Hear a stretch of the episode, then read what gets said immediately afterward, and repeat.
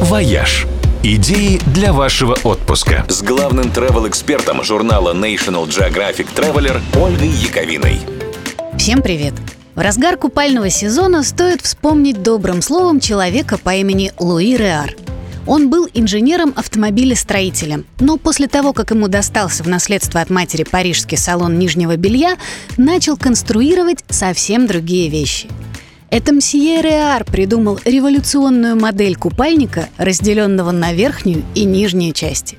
Свое изобретение, названное «бикини» в честь Тихоокеанского атолла, где США проводили ядерные испытания, мсье Реар продемонстрировал публике 5 июля 1946 года. И его бикини тоже произвел просто бомбический эффект. Надеть столь откровенную модель не соглашалась ни одна манекенщица. Реару пришлось пригласить танцовщицу кабаре.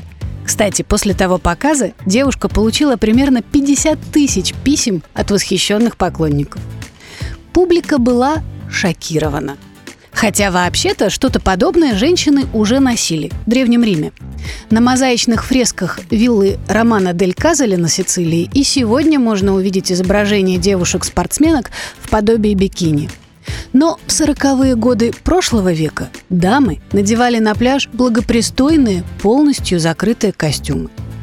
Предложение заменить их на две узкие полоски ткани их просто шокировало.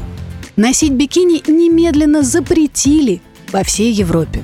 Нарушительниц штрафовали, а в Германии одну смелую гражданку даже приговорили к неделе исправительных работ.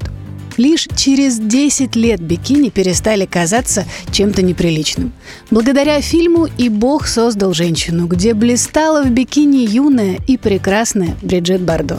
Сегодня запрет на бикини сохраняется только в нескольких мусульманских странах и в Туркменистане, куда их даже ввозить запрещено. На прочих пляжах мира можно загорать без всяких санкций. Но на выходе важно не забыть одеться. За появление в бикини вне пляжной зоны во многих странах мира по-прежнему штрафуют. Например, в Испании, Италии и Хорватии. Имейте в виду. «Вояж» – радио 7 на семи холмах –